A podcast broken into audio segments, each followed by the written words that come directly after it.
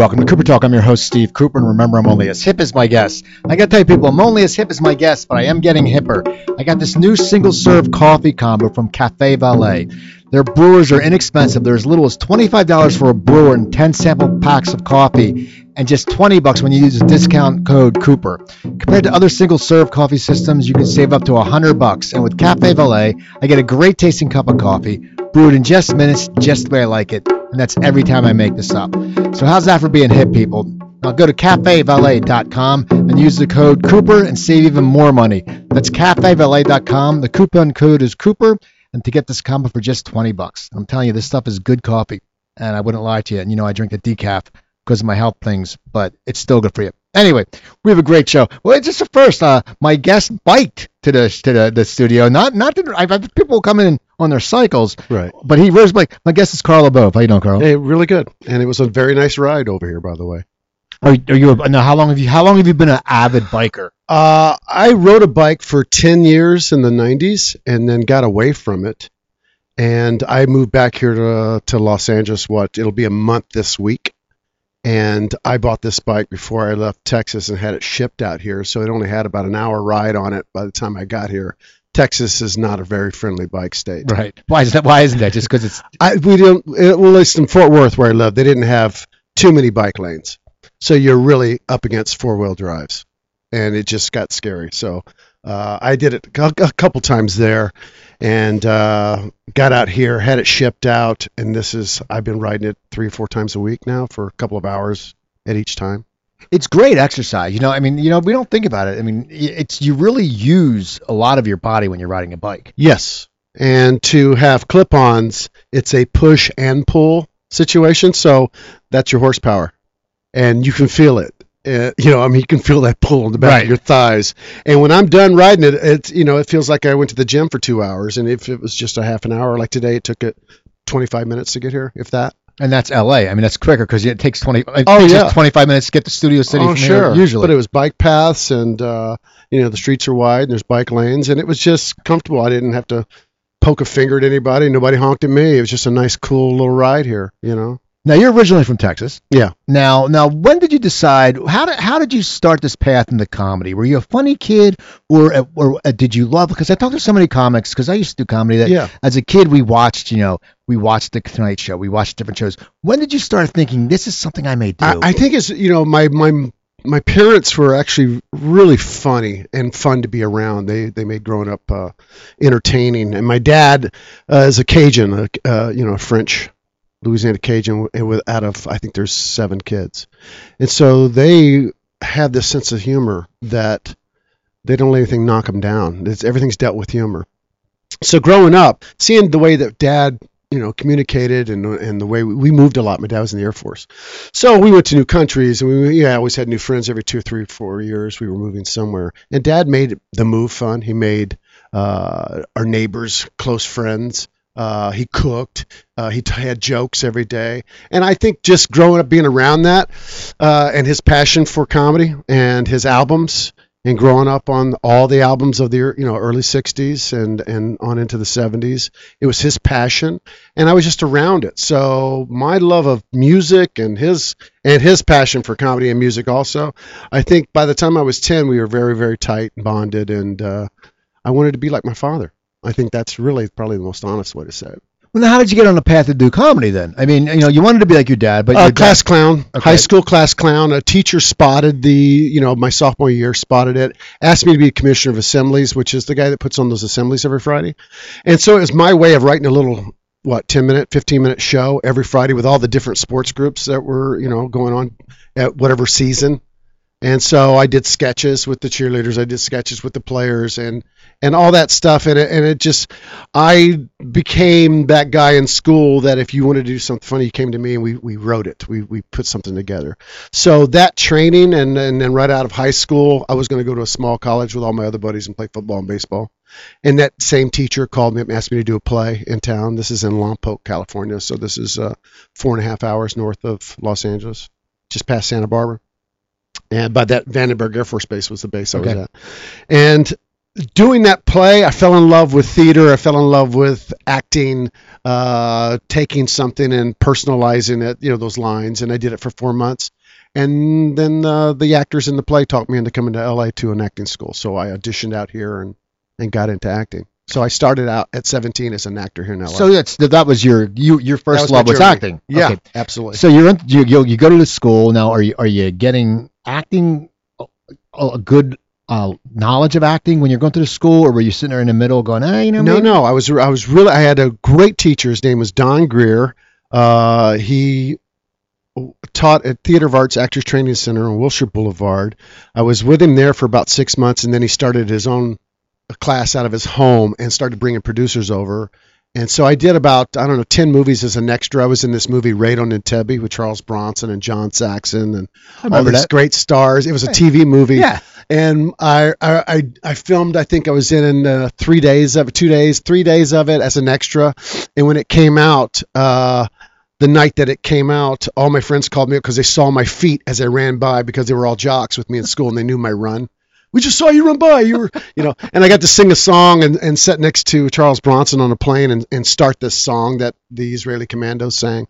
And so I had to memorize this song and teach it to the other actors on the crew. And uh, went to the store the following day and my went shopping with my dad and my little brother. And uh, my dad yelled across the Safeway, "Carl!" And I came running over, and it was Time Magazine. It was a picture of Charles Bronson and me sitting next to him. Oh, wow. starting to sing the song. So just that taste of it then, and and seeing those guys. But I got great training, and uh, and Don Greer was uh, a powerful force in my life, and and taught me how to be loose in front of a camera and and different stuff that you know as a, as a person too right. helped you grow. Now, now, when did you start to decide to do you wanted to do stand up? Um, because I lived so far away from my acting classes, I used to have to do scenes by myself, and inherently they always became little comedy pieces. So the teacher, uh, Don Greer, uh, suggested I go to the comedy store and take a look at stand up one night. So I went three three Mondays in a row, and I got let in. They treated me like a king, and I was I was not even 18 yet. I was too young to get in, but I showed my ID, and they went, "Oh, come on in." And what I found out later, on the third time that I went there, I got busted. Art Laboe, do you remember Art Laboe, the radio personality here in Los Sounds Angeles? familiar. Well, he was huge in the 60s and 70s out here. So he owned the main room of the comedy store, which was Ciro's before that. And then Mitzi bought it from him eventually, Mitzi Shore of the comedy store. Uh, so when I went there, she only at the time only had the original room. And so as a young actor going there to watch stand up, I had to show my ID to the guy outside. And he, in his mind, saw my name, L A B O V E, as Laboe, L A B O E. Okay. And he assumed I was Art's son and treated me like gold. So three nights in a row, I got in on false pretenses and, and didn't know it. That's just so funny Yeah. because you think, and that's so LA. And years later, I met Art Laboe, and he goes, "I should have adopted you." You know, we became really good friends. so when did you finally decide to get on stage? I mean, because you're going there watching, and I loved it. Uh, but I I did this movie called High Riders that uh, did very well at drive-ins in Europe and stuff. So I was I turned 18 on the set of this particular film. I got in Screen Actors Guild. I worked for three and a half weeks and I made a lot of money. And it was my first money for an 18 year old to have in my pocket. And I went to my father who helped me go through acting school for the last year and a half. Uh, He was Air Force and he got an extra job to help me support this acting school I was going to. I paid off all of his debts. I think it was eight or nine thousand dollars worth of debts, and then he wanted to move back to Texas. So I helped him move and got down there, uh, and just got involved with being around him and and the gas station business he wanted to be a part of for a while. And I was there about a month, and he noticed an article in the paper that the stand-up club was opening, and anybody who wanted to try it should come try it because they were looking for comedians. So it was an hour away. That was Houston, Texas. I went, and the first night I did it, I met Bill Hicks and Sam Kinison, and of course a bunch of other guys that became writers and, and were part of this stand up. were you any good your first night? Because everyone, I did stand up too, and everyone has Uh. the same story. The first night you usually do good, and I don't know, maybe it's because your friends go Mhm. and you have that you have momentum. The second night you go back, you usually suck. I don't know if I did good. I, I think what I did find was that I fell in love with it. That, that first time, uh, maybe from a sports background or or the acting chops, I had confidence and I did a scene. I did a you know what I thought was funny, but there's that a relationship there that I tapped into in that five minutes that I did, that I saw the potential. just like any other thing I'd done in my life where I wasn't that good at it in the beginning, but I knew I wanted to do it, and there was a lot of joy in it. You know, uh, I saw like a wrestling move. If you just grab him by the head and Right. hold on, you can ride this thing out. You know, so uh, I, I got absolutely inspired and wanted to do it uh, from that first attempt. Now, how did your how did your career develop from that? I mean, did you start going every night? Because you said you were an hour away. It's not like it's not like you're right next door. Like I started out and we would go to Philadelphia, which Yeah. is you know 15 minutes over the bridge, and there's two clubs and a third club, so you could Right. go. And this was, you know, I mean, it club had just opened pretty much. Yes. It seems. So so what was it like back then? There's probably probably only like 10 comics. It probably wasn't Yeah. packed. Exactly. And so was it every night you get up, or how Uh-huh. did that happen? Yeah, it was. It was. I. I. My memory it was it was opened uh, six nights a week with a one night close, and so I saved up my money. I got a. I did. I'd spent all my movie money. Uh, I saved up my money, bought a station wagon, and had a guitar, and put a futon in the back of the station wagon, and put curtains around the back where the glass was, and drove down to Rice University, which was about 15 minutes, 10 minutes away from the club, and I would park out there because I was at college age and I would play my guitar and busk during the day uh, for money.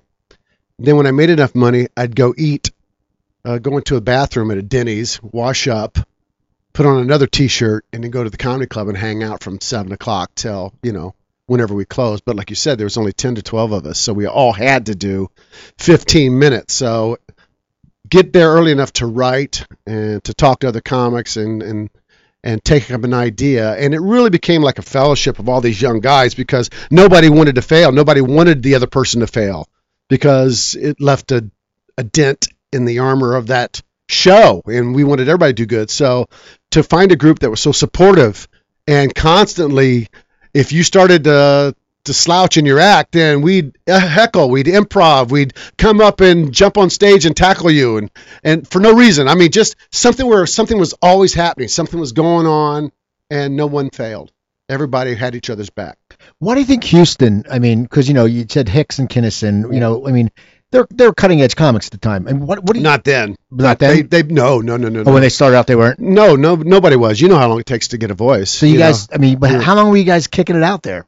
uh, a year, And then, a, a year before I left, and where'd you go? uh, came to Los Angeles. And now, were you now were you going back to pursue acting, or were you coming back to? No, I, I, I fell in love with stand up in that year. I mean, I went from uh, sleeping on the streets to uh, Kinison and his brother Kevin became my family, my best friends. I was raised the same way they were in church and stuff, and uh, I was really searching for a, my my personal identity, what I thought about religion and all this other stuff. And so, in that quest for that period of my life, uh, Sam and Kevin were my brothers, and of course, we're on the same pursuit that I was. And uh, we moved out to LA together. And uh, Sam and I slept in my car for about a month, but we got jobs as doormen at the comedy store.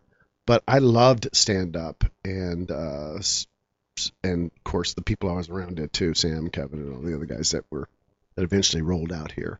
But we lived on the streets and got jobs as doormen. So you know, the funniest thing I got to say in three years was, "Hi, party of four, follow so, me." so you weren't even getting stage time. No. just so you're so. Yeah. I mean, why isn't it? They didn't let you on stage, or I mean, well, every once in a while you got on stage, but you didn't have enough stage time to grow. So I looked at it as like I was going to comedy college. I mean, I got to watch Robin Williams and I got to watch Richard Pryor, and I was actually Richard's assistant uh, as he worked on Live on Sunset Strip. So every night he'd come in, and then I'd get to, you know, uh, be at his side, go get his water. Uh, he would sit upside, upstairs in the stairwell uh, in the dark, going up to the belly room at the comedy store and he just want to know who was on next every once in a while. But he'd be working on thoughts. He'd up there working on that stuff he'd worked on all day on paper, but then in the dark he was working on it in his head how he was going to approach it. And then I'd come up and he goes, uh, you know, who's on next? And I go, uh, Andrew Dice Clay. And he goes, oh, okay, I'll, I'll follow, I'll follow Andrew. So I'd go down and tell the guys at the door, and then I'd come back and get him and kind of walk down the hall with him and feel that nervousness and any other human being. But of course, he was Richard Pryor. But Right. but to stand right next to him and see it in his eyes and and hear his breath and and feel that energy uh, that every single person goes through before they go on, and watch him walk up in front of a crowd that maybe had eight people at 12:30 at night, and within two minutes there was 80 people in that room. Just the word went out on the street that Pryor was working out, and you know, to see how loved he was and the standing ovation to walk up there, do five minutes. One of it was good and the other four was not. It was just ideas and it wasn't hashed out and it didn't flow. And just to watch him fail like that off and on for the several weeks that I got to was probably the greatest lesson uh, in writing and, and taking risk and chance. And you got to drop everything and fail to get to the nuggets, you know. And it was just a great, wonderful, the best lesson anybody could have ever gotten for that dream. You So, know? so now, when did you actually start to get the stage time? When you start to develop on your own? Because it's, it's like anything. Probably you- two years into it. Okay, now now were you getting up a lot then, or were you? Uh, yeah, I started to get spots. I got my name on the wall. I got made a paid regular. I finally got recognized for, uh, you know, being a a guy that was going to survive it. Back then, it was really paying your dues. So if you're going to, you know, be there every night and you're going to doorman and clean up the club and serve drinks and park cars and answer phones and you're part of that family and that back then it was also you know either the improv or the comedy store. So you were you were with one of the divorced parents and you couldn't like the other and you know it was that kind of stuff. Uh, and to pay your dues and to learn and then finally get those spots where you started to do pretty good. And you know your lessons were to follow Robin Williams you know, your lessons were to go up in the main room after Pryor walked off stage or somebody big, and you know, and you had nothing to offer. And so, because of that colossal failure, and because it hurt so bad, you went home and worked on something. So the next time that opportunity came up, you didn't go up and and eat the shit sandwich like they say. Right. You know, Uh, so it's just a process, and she would put you through fire to get to it. So now it's great to have it under my belt. Back then, when I was living it, it was painful. You know. Oh yeah, I can imagine. It's like anything. It's a growing experience. Oh, yeah. I mean, Oh, you yeah. sit there. It's like, and you, and most places, you know, it's changed a lot. But it used to be you had to pay dues in any job. Oh yeah. These days, you don't really. I mean, I don't even think dues are around anymore. I mean, no one's. You know, you know, you see people getting a special after two years, Yeah. and you're like, well, back then, man, no, no one, not had, no one happened to. no I would imagine though the guy getting a special now with two years under his belt goes through a different kind of lesson. What's it like to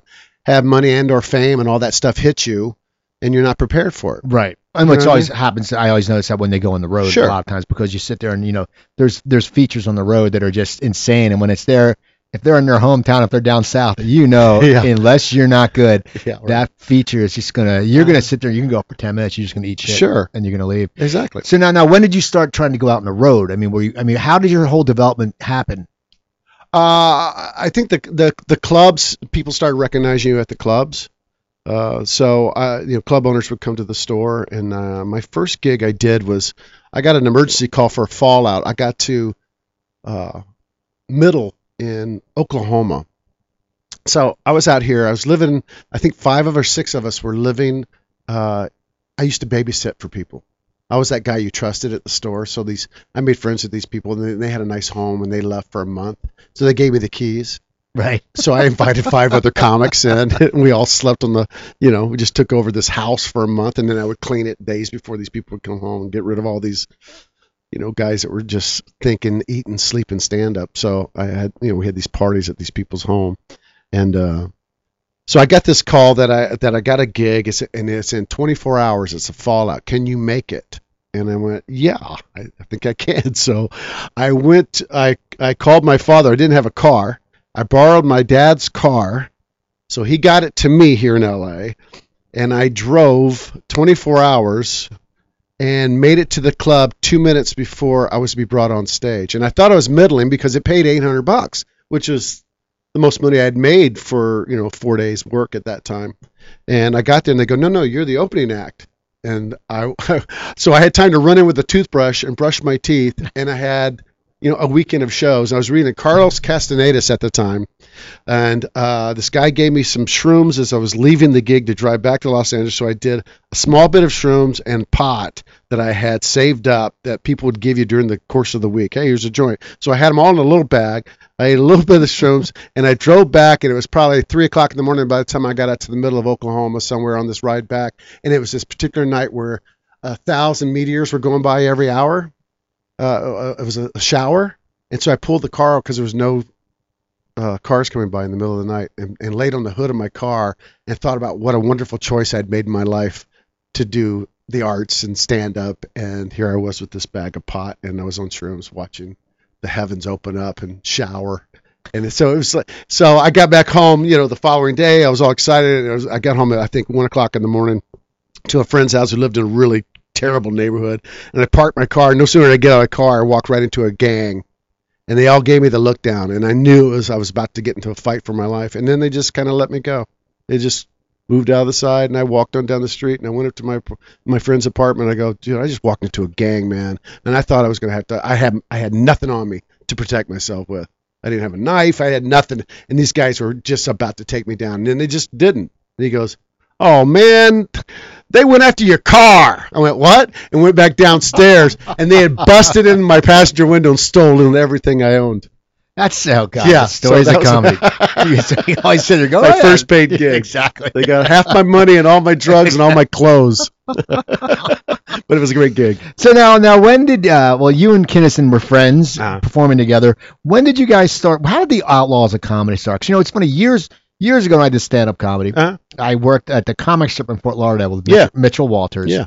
And then Allan Stephan was on the show. Yeah. And it turns out he's from like the town next to where I grew up in New Jersey, which I Uh-huh. never knew. Yeah. He's like, I was from well, it Cher- Cherry Hill? Yeah. I'm sure he goes, it wasn't really Cherry Hill then. It was, and I go, well, that neighbor, and he's like, "Yeah, I used to play at this place, and I'm like, holy shit, that's Yeah. just. I remember the Latin casino, not the Latin casino, it's a little place called Valentino's. Yeah. But now, how did, did how did the whole Outlaws of Comedy start up? I mean, with you guys. I mean, you were all working. Did and you became friends? Were you would you always try to get road gigs together? I mean, how did and how did Yeah. how did it feel when it just blew up? I mean, guys, okay, so so Sam and I moved out to LA and then kind of stuck by each other because we had a promise that we're you know we were going to make it, and we kept each other honest in the art you know of stand up. We we worked on each other's acts and we were you know we were around each other every day. We survived together.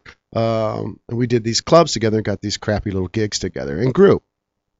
So you know it's just someone you trust, uh, a friendship that develops over doing the same thing, and when uh, Sam started to make some noise in '84. Rodney came into the club one night, and I was in the back and said, "You got to go see my friend Sam on stage because he was waiting to pick up some pot." Okay, you know, go, I'm just waiting for my shit, you know. And I go, "Well, why are you waiting for your shit? Go sit in the room and watch my buddy." So he went up. Sam went up and had one of those sets that night where he had kind of developed this screaming persona that it, it was just timing. It was just that perfect night, and he put him on a special and became really good friends with us. And he was a comics comic, you know. And uh, so after that, we went from basically being on the street to eight months later uh, going on the road to tour. So when we went on the road, then I was Sam's opening act and uh, an additional writer because we did this. This is what we had done for six years to that point, anyway, seven years.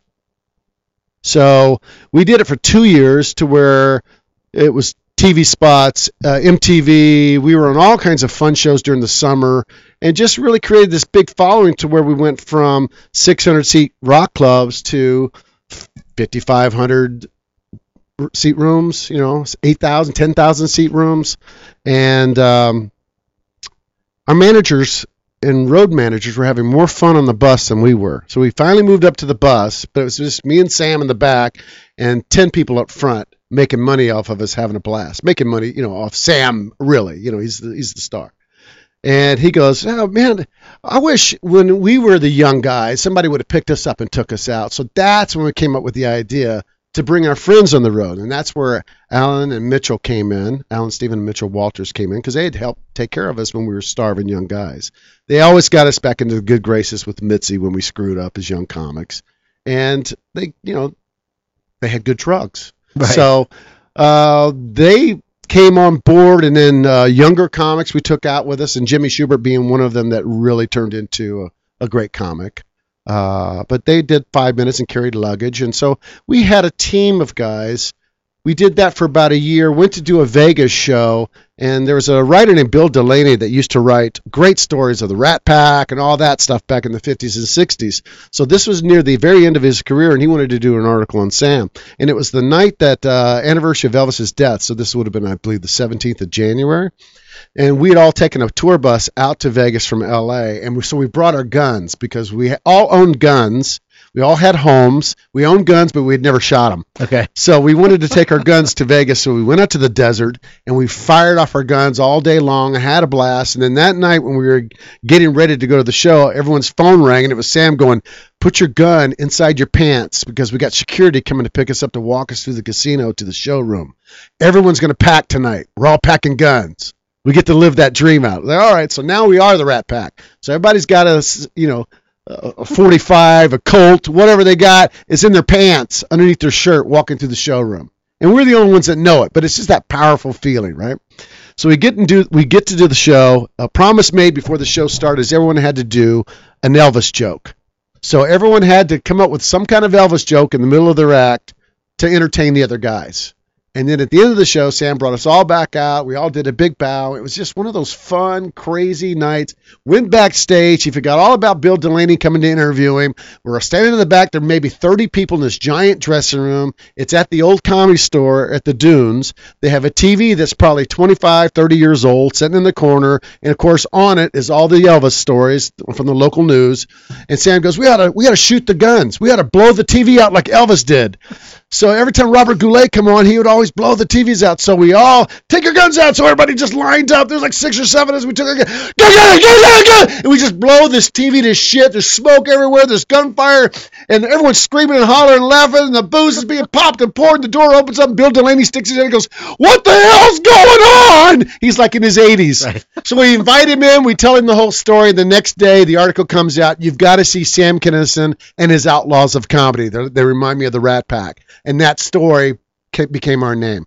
And now then you guys played in Vegas for a, a while, right? Yeah, oh, we did Vegas. We had uh, deals at, at several hotels there for, for many years till, of course, his death in '92. You know what was that like? I mean, because you know, I- it must have just been insane. Because Vegas, Vegas is just insane anyway. But if you have a bunch of rowdy comics Yeah. who are good friends who actually have the balls to walk through a, with oh a gun, yeah, oh yeah. it must. I mean, what, did you guys stay at the hotels? Where did they? Yes, where we did you guys stayed at the, we stayed at the hotels, but we usually had like you know three or four suites on the top floors, so they really took care of you. So you had all that, but we also lived at strip clubs and you know the dealer friends, and you know it was just that debauchery of having rock stars come driving into town because they you know Billy Idol was one of our buddies, and and uh, you know these different cats that would just show up and and it never ended. You know, and that's a part of youth and being able to do it. You know, but we were just monsters.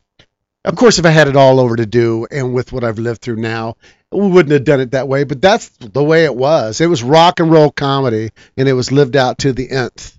And so we would do shows, uh, some good, some bad, but it was just living that lifestyle where it was just really crazy. Now, what was it like from a comics viewpoint, going from a comedy store to going to a, as you said, like a 600 seat club, going to an 8,000? I mean, with the timing and delivery, because you always think, you know, people who don't do comedy don't understand. There's something called laugh time, Yeah, and you sit there, and when you play a 200 person club, sure. you might get it's intimate. you And- might and you and get an applause break. Yes, and they're right there in front of But you. when you're playing a big 8,000 seat, I mean, how do you adjust with your timing and just, you know, you're in a rhythm with your jokes. You know, you know what jokes Sure. are gonna do good. You know jokes Sure. we're gonna do okay, and then you know the Yeah. jokes you do for yourself. Yeah, But when you when you're doing a club and like that, they're at a club. Uh-huh. They're there to see Sam and the Outlaws. right. So they're they're going to laugh. Yeah, I mean, you could put a guy who is Oh, sure. never done anything to laugh. yeah. How is that as a comic adjusting just to your craft to be able to sit there and go, okay, was this bit I just did really funny, or Oh, was it just that? yeah, crowd? I think what was helpful for me is was the actors training because you know you got big screens left and right of you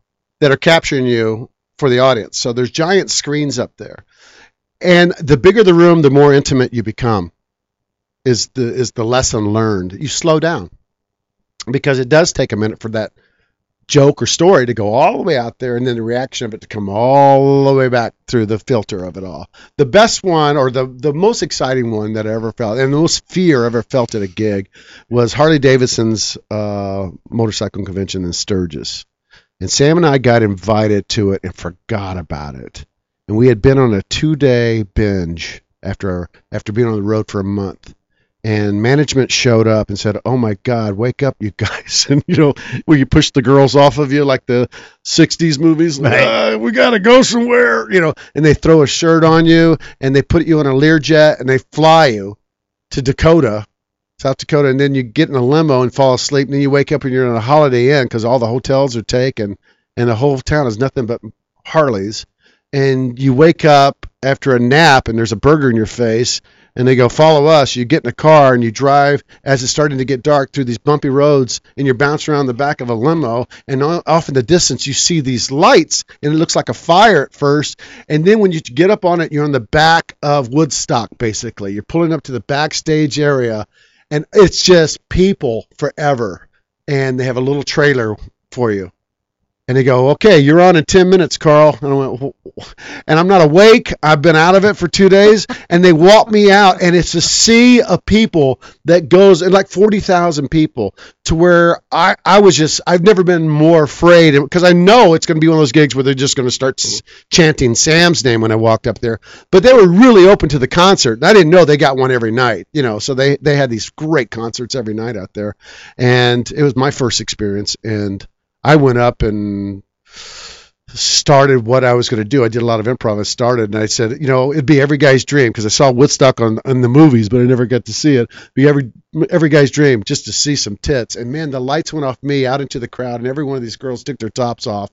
And the place went nuts, and it came back to me, and I had the middle spandex pants was pulled down, so oh, uh, yeah. too legit to quit back in the in the '80s. Remember that late '80s? I had those on, and I had them down by my ankles. I pretended to be masturbating. I go, I'm not really a comic. I came here to check off. And the place went nuts. And that's how I got into the audience. And I owned them after that and had the greatest show of my life. And I lost track of time, did 35 or 40 minutes. And it was just phenomenal experience because when you got done, if they liked it, they roared their Harleys in the very back.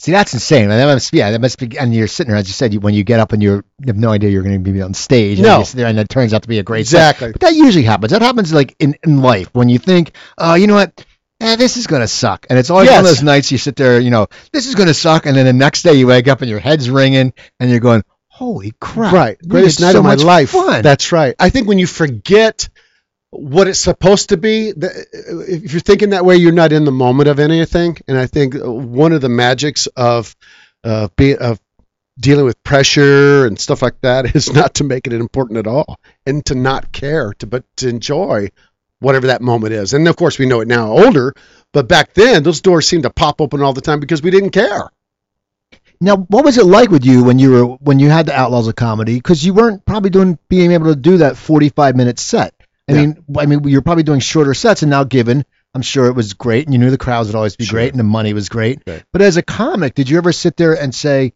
you know, and you know, you know, they're going to like Sam, and they're going to oh, yeah. like you guys, and they're going to like you, and yeah. there's probably people that came to see you many times, sure. and you don't know that, so you're sitting yes. there going, "Oh shit, I got to change my act up." Yes. But did you feel that you weren't not that you weren't developing, but I mean, how many, how long oh, was no, the set no. you were doing? That was one of the that was one of the things we are doing. We were also working on scripts for TV shows. We were also working on scripts for movies. I mean, so this team of guys uh, were also working on other projects too. There was, you know, everybody had their hands in three or four projects at one time. Just death kind of took over the situation, and those things getting didn't get to get lived out. But as an actor who did stand up, it was great to do you know 35 minutes every night on the road like that and get to experience those audiences. And and I surely didn't envy the, the, you know what it was like for Sam to go through the the star stuff and his privacy. And uh, you know I mean to see it from that side of it first and go you know what? Uh, be just as happy with a working career and never having I mean if if they would have had cameras and and phone cameras and things like that back then you know. I was going to say because I was saying I think things that guy we got away with, yeah, and my, the my fact that we were drug addicts and all that stuff back then, you know.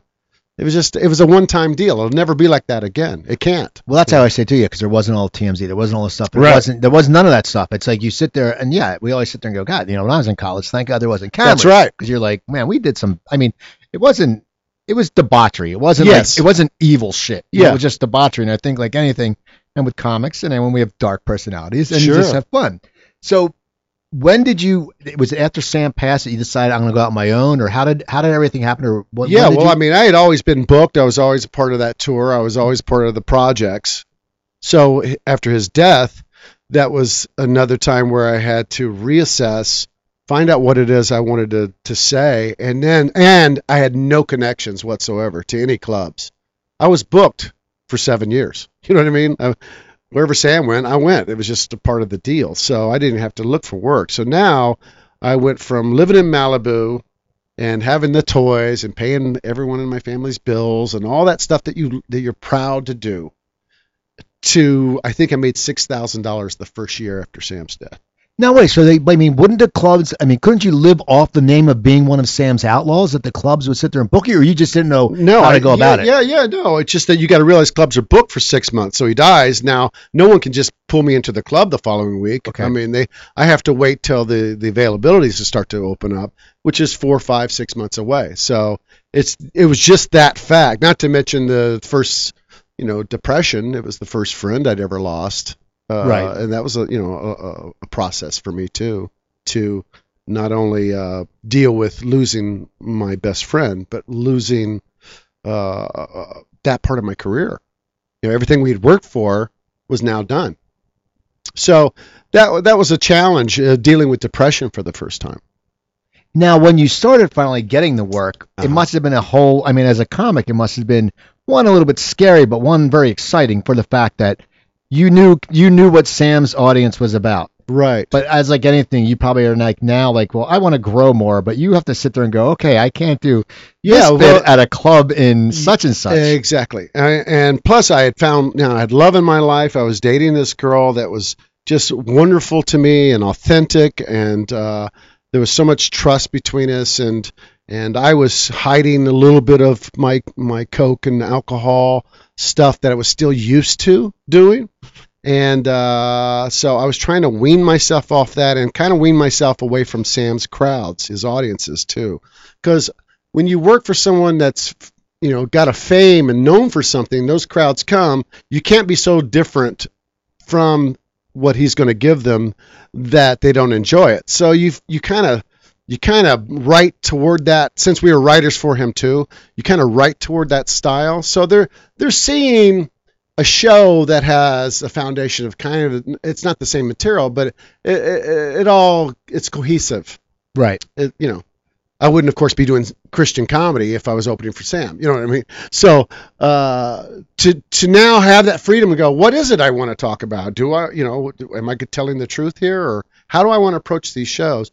That was different for me, and and to wean away from the drug crowds that were coming. You know, to to kind of stop that took me a couple years. Now, what did you start to focus on writing wise? I mean, did you sit there? I mean, when you say you need one to read across the crowd, so you got to change your delivery. But as once again, that's still a part of you, so you're still going to have that edge. I mean, if if, Yes. you, if you have an edge, you're always going to have an edge. Oh yeah, yeah. Well, about- I developed the voice, you know, the the the my voice, and I just started talking about human nature uh, and loss and, and and depression and things that were that I was going through. But I've always been a, like a very high energy. Uh, my expression has always been high energy, and I think that's because I was raised in Japan. I was raised in Guam. I had a lot of friends that didn't speak English, so I've always been very physical. So after having that physical rap for so long, I wanted to slowly grow into saying something more powerful for me. You know what I mean? I, I just I'd never expressed myself. so how do you how do you start as a writer and hit that point where you sit there and go? do you- telling the truth? I mean, is it? It's. I'm sure it's sort of one of those things. And I always thought this: when you bare your soul on stage, Yeah. if it doesn't work, if you go up and you're doing you're doing dumb dick jokes and Oh, it doesn't sure. work, you're Right. like. Yeah. Uh, but when you bare your soul, or Right. even with writing or anything, where you Yeah. bare your soul and they don't appreciate it right away, Yeah. It's hard, I think, to follow Again, up and keep doing it. Just because, for the one, Yeah. we're comics, Yeah. we're used to automatically thinking what's to work. You know, Right. you sit there and go, okay, I have to do 40 minutes. Okay, well, I'm going to try five minutes in the middle, and then you're doing those Right. five minutes and it's dying. Then you sit there and go, well, I'm going to slip into that joke that I told in 19, you know, 1999. Sure. So, so, I mean, how did you start dealing with that? Uh, well, it- I'll tell you what I'm going through right now. Now, you, uh, as you know, I've been gone for nine years from Los Angeles, so I've been home a month as of this taping.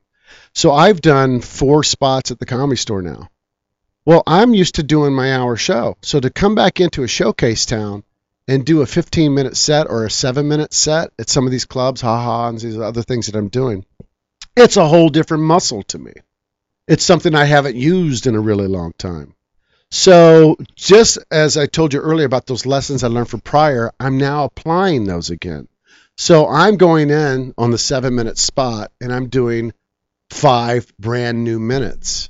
And it's it's based on honesty first, and then the joke comes out of the reality of that or whatever my twist is that I want to communicate. Uh, and s- half of it's worked and half of it didn't. So I'm eating crow on some of these sets where these guys are so excited to have me back in town. They're just so happy to have me here. But I made that promise. I'm not coming back into town doing my A material that I do on the road when I'm here to, to do the work again. So I've got to go up and eat the sandwich Right. to, to get to where it is I see myself going next. You know, that next level of honesty where I'm at now in my 50s and what it's like and how I'm dealing with stuff and you know the things I see from this angle and you know uh, Tinder and all this other stuff that I'm dealing with now. It's got to change. I know it's crazy. So now, now you're doing there. Now you're on. You've been on the road for years, Oh, I've always been on the road, correct? and now I mean, I, I and I, I contacted you like like three years ago about doing my show, And I lived in Texas. and you, I think and you said you're always on the road, and, and Uh-huh. that's hard to say because I know when you guys get out here, you have a lot of stuff to do. Right. Were you getting tired of the road? I mean, what, no, I I still love it. I mean, but why why did you come to LA now? Was there a certain reason, and what was that? uh, my management has a project that I'm involved in. So, it, it- and not only not only that, but I was out there. Uh, you know, I'm I moved away nine years ago to go fight for paternity fraud. Right. So I, I'm one of those guys in, in in life who found out they're not the father of their child, and now I'm not the father, but I'm being forced to pay uh, for a child that I never got to know. Why is that? I mean, how Because does the it's a law work? time. It's a time thing. Uh, uh, California law is a two-year period of time. If you don't find out in time and your name's on that birth certificate, then you're basically uh, responsible financially. So because of the way I found out, and that time went by. So I'm stuck in this situation where uh, it kind of, t- you know, they took my driver's license and my passport away from me and all this other stuff. and made living in LA very, very hard for me. So I moved away to go work with family rights and to share my story of paternity fraud with Congress and with state legislature and fathers groups and family groups all over the country. So besides doing my stand up, I also made speeches and I also shared my story with people that could fight for change. And there's not that many men fighting for other men's rights. Right. It's really, you know, women know how to bond up together and get together and, and, and have their voices heard. But when men have these kind of problems, we're raised not to tell anybody about it. So no one shows up to change laws about paternity fraud. We just bitch about it, but you can't get 200,000 men together for something like that. Right. Now, what is it like though when you when you go and you talk about the patern the paternity fraud when people know you're a comic? I mean, that, that's always one thing they sit there. They must, you know how it is. They go, "Oh, you're a comedian." Oh, Yeah. They probably. I mean, so They I mean, expect, yeah. Did but did you did you get embraced by the community? The Oh, absolutely. That, and did, did they they know that you were a comic? They knew your whole story. Yeah, the first uh, the, uh, a not funny moment, but the first time I, I, I spoke out for uh, at, it was at a family rights rally, and I was the last speaker, following a guy that talked for an hour about uh, law changes in other countries and how they should affect over here, and then he sold a book afterwards. And it was an hour of one of those conversations where everyone's laying on the floor sound asleep. You know what I mean? It was Right. just monotone and. And if we just change these laws, and I believe that people will, you know, and it's like, oh gosh. And then someone ran up and they go, hey, are you staying? Because there's a comedian next, not knowing I was the guy. And because under your name it says, you know, and, and, and late speaker will be Carl LaBove, comedian. That's what I do for a living. But they made it look like he's going to do comedy. so here I was for the very first time sharing my story about what I went through, finding out I wasn't the father of my child and losing that child and, and never getting to know her and all these emotional things that go along with this this ride that I've been on. But I spent the next uh, 18 years doing this, going out and sharing my story and trying to change the law. That's- Now, have you felt that you've made progress? Have you felt that you've brought no, awareness I to know. I, I, and I don't feel like it was a waste of time either. I think that the people that I've affected have been people that learned from me not giving up.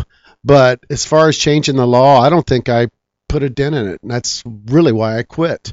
And I've got a friend going, We're so close. Don't give up now. It's like, but I've heard that every year now for 18 years.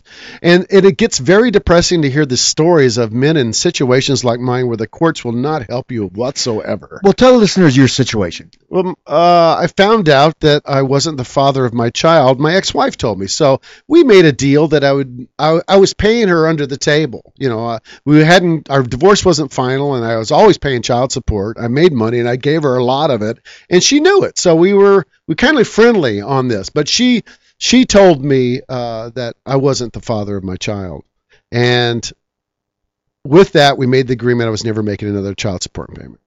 And then several years later, she needed help because uh, turns out she had some mental issues, and it it had caused a, a differentiation, a, a split in her family, and her father, who was very wealthy, was no longer going to take care of her.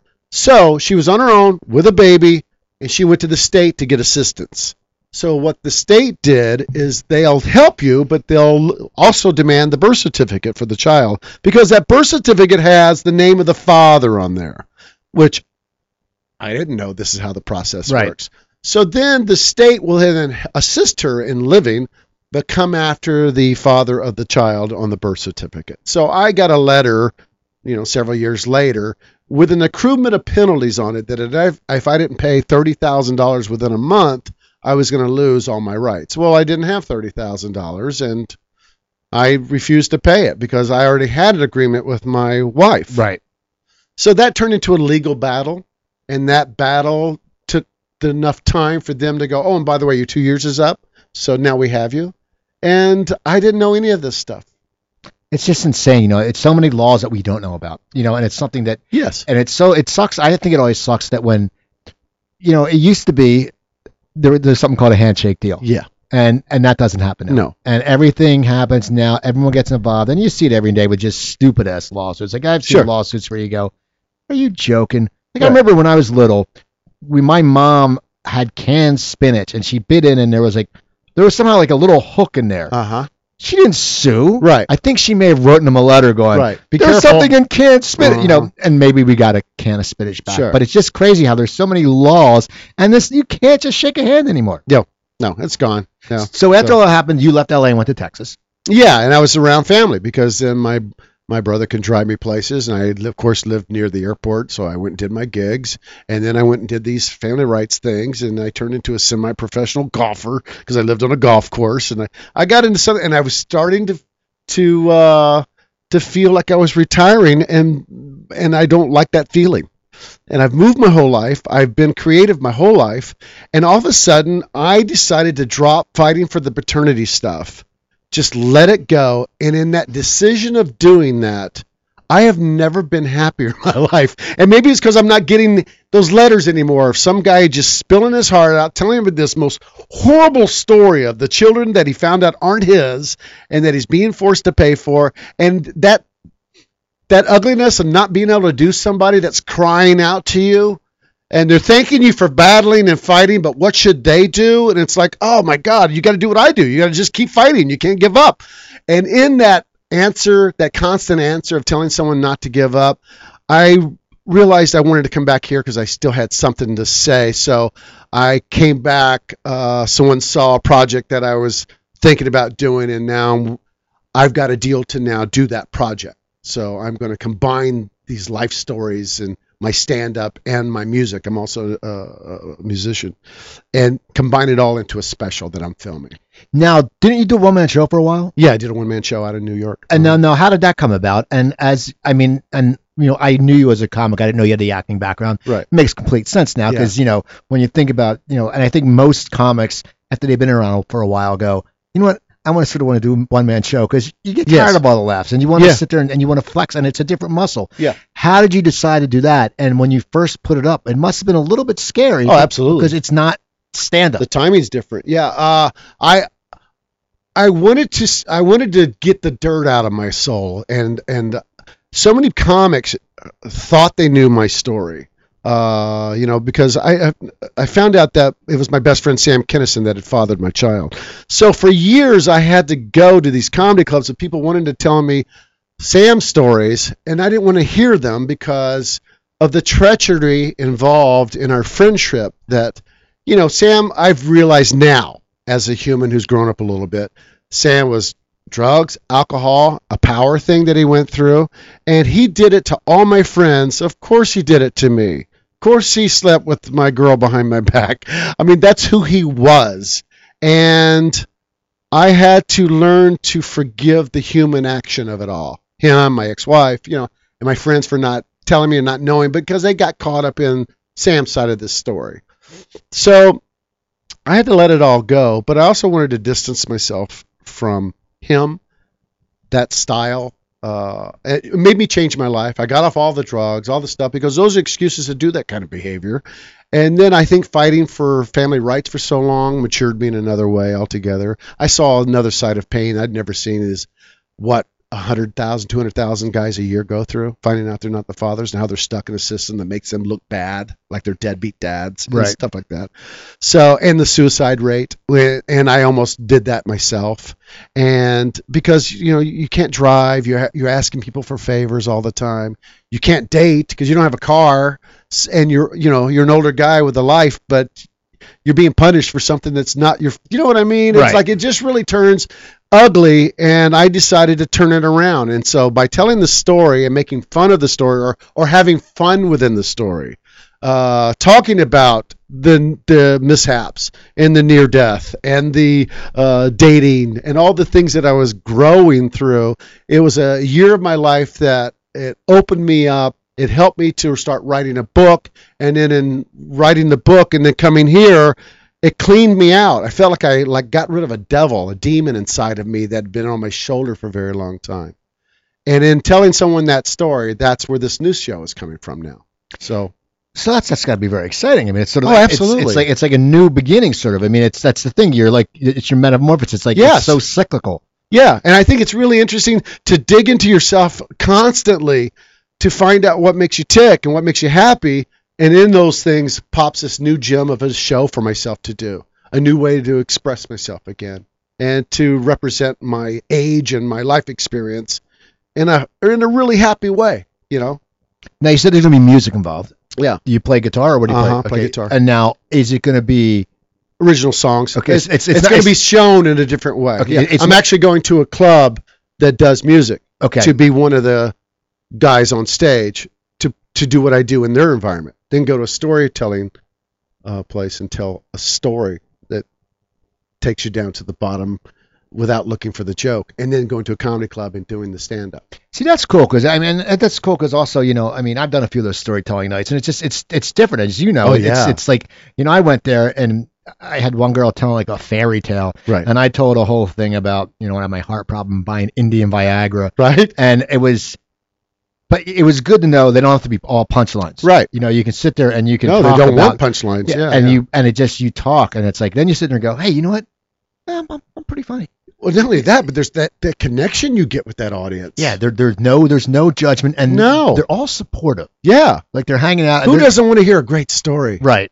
I mean, it's a fireplace. You're sitting there with people that you don't know that you're connecting with, and and it's your turn, and you tell a story that it not only af- that affected you in your life, but you realize that if that same story somehow affected all of them too. They're, they're right there. It's like that movie scene where you can't take your eye off the main character. you Right, know? exactly. Yeah, it's like So- that's beautiful. So now when you go and do the clubs, because I know, are you playing in Michigan this weekend or no? Yeah. Okay. I'm going to Dr. Grand Rapids. Uh huh. Now when you go to the clubs now, do you incorporate some of your storytelling or Yeah. you just do you, do straight stand up? Because I noticed. No, no, no. I'm I'm doing both. Okay, I'm incorporate because I got to train for what I'm going to be doing in the next, you know, six, seven And, months. and I noticed that, and I enjoyed that. I worked with uh, Shydner a few times. Yeah. And uh, I we, he would work a shop as one man show uh huh. in North Hollywood, but we worked at Valencia together. Yeah. And it was really amazing because to sit there and saying the same things you're doing, you're telling, you know, you're doing your your comedy and people are digging it. Right. And And then you get real with them. yeah, and the crowd has the trust in you. Yeah. And and, and then you can tell a story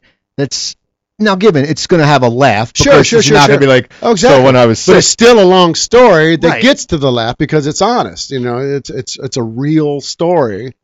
Now, how do you how do you find it in yourself to formulate that? Because to, to make a formula for that, because you have to. You, there- from experience, you just have to force yourself to to go up. Sometimes I've walked straight up and just told the story of something true that happened that day, and got them enrolled, got them pulled them right in with storytelling, and then the show blew up after that.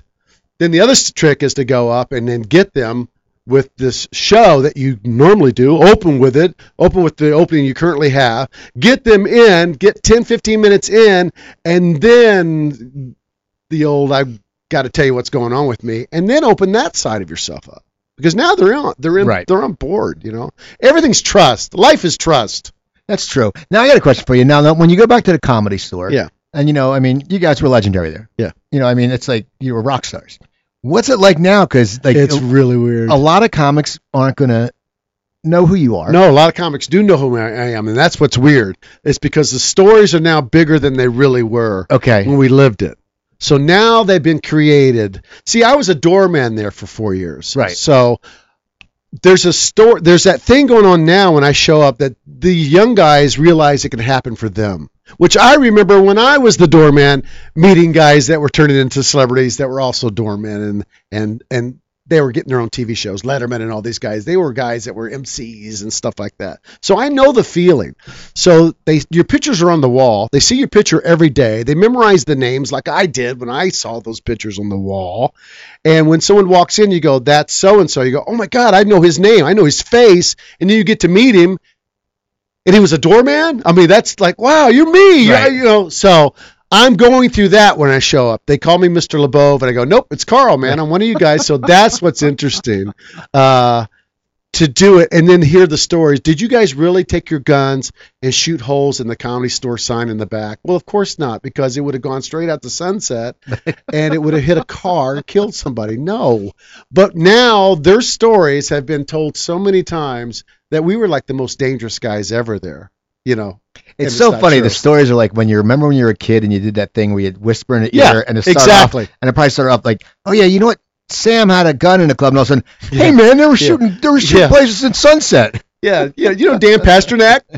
You I know the name. I know the okay. Pasternak told me a story. He goes, uh, I saw him a couple years out here in LA, and he goes, Yeah, I remember I was there. I was like 19, Carl. I was a young comic, and you and Sam had bought some pot for some guy and realized it wasn't really pot. It was like uh, Christmas tree leaves. And and you got so pissed, and you grabbed Sam. You guys jumped back in the car, and you drove off. You went to this guy's part of town. You went into his building with a gun, found him, brought him back in the car and uh, locked him in the trunk of your car the whole night and let him go at the end of the night. And I go, I have no memory of that story that you're telling. you would think if I had done that. Yeah, that's how you you remember. know, no, no matter how You much, know, no matter how many times that happen? how many wastes Twice? Yeah, no, matter, no You matter how much you were wasted, you're gonna remember that. It's not like it's like yeah, Yeah. you know, I how did I get home? Yeah. you remember sitting there going, we drove, we put a guy in the trunk right. overnight. And we a- left him. yeah. Yeah. So, you know, stories have turned into stories. So now, what's your schedule like coming up? Are you, are you now? You have you have Dr. Grins this week. Dr. Grins, and then the following week I'm going to Madison, Wisconsin. No, yeah, Madison, Wisconsin, to work uh, comedy on State Street, and then after that, Phoenix, Arizona, and then I'm home for a month here to work on the show. the uh, the show. Now, do you do you still? I mean, you said you enjoy the road, but is it just you know? Is it? I'm sure you be- love being on stage, but isn't it a pain in the ass sometimes to travel? So It is more from L.A.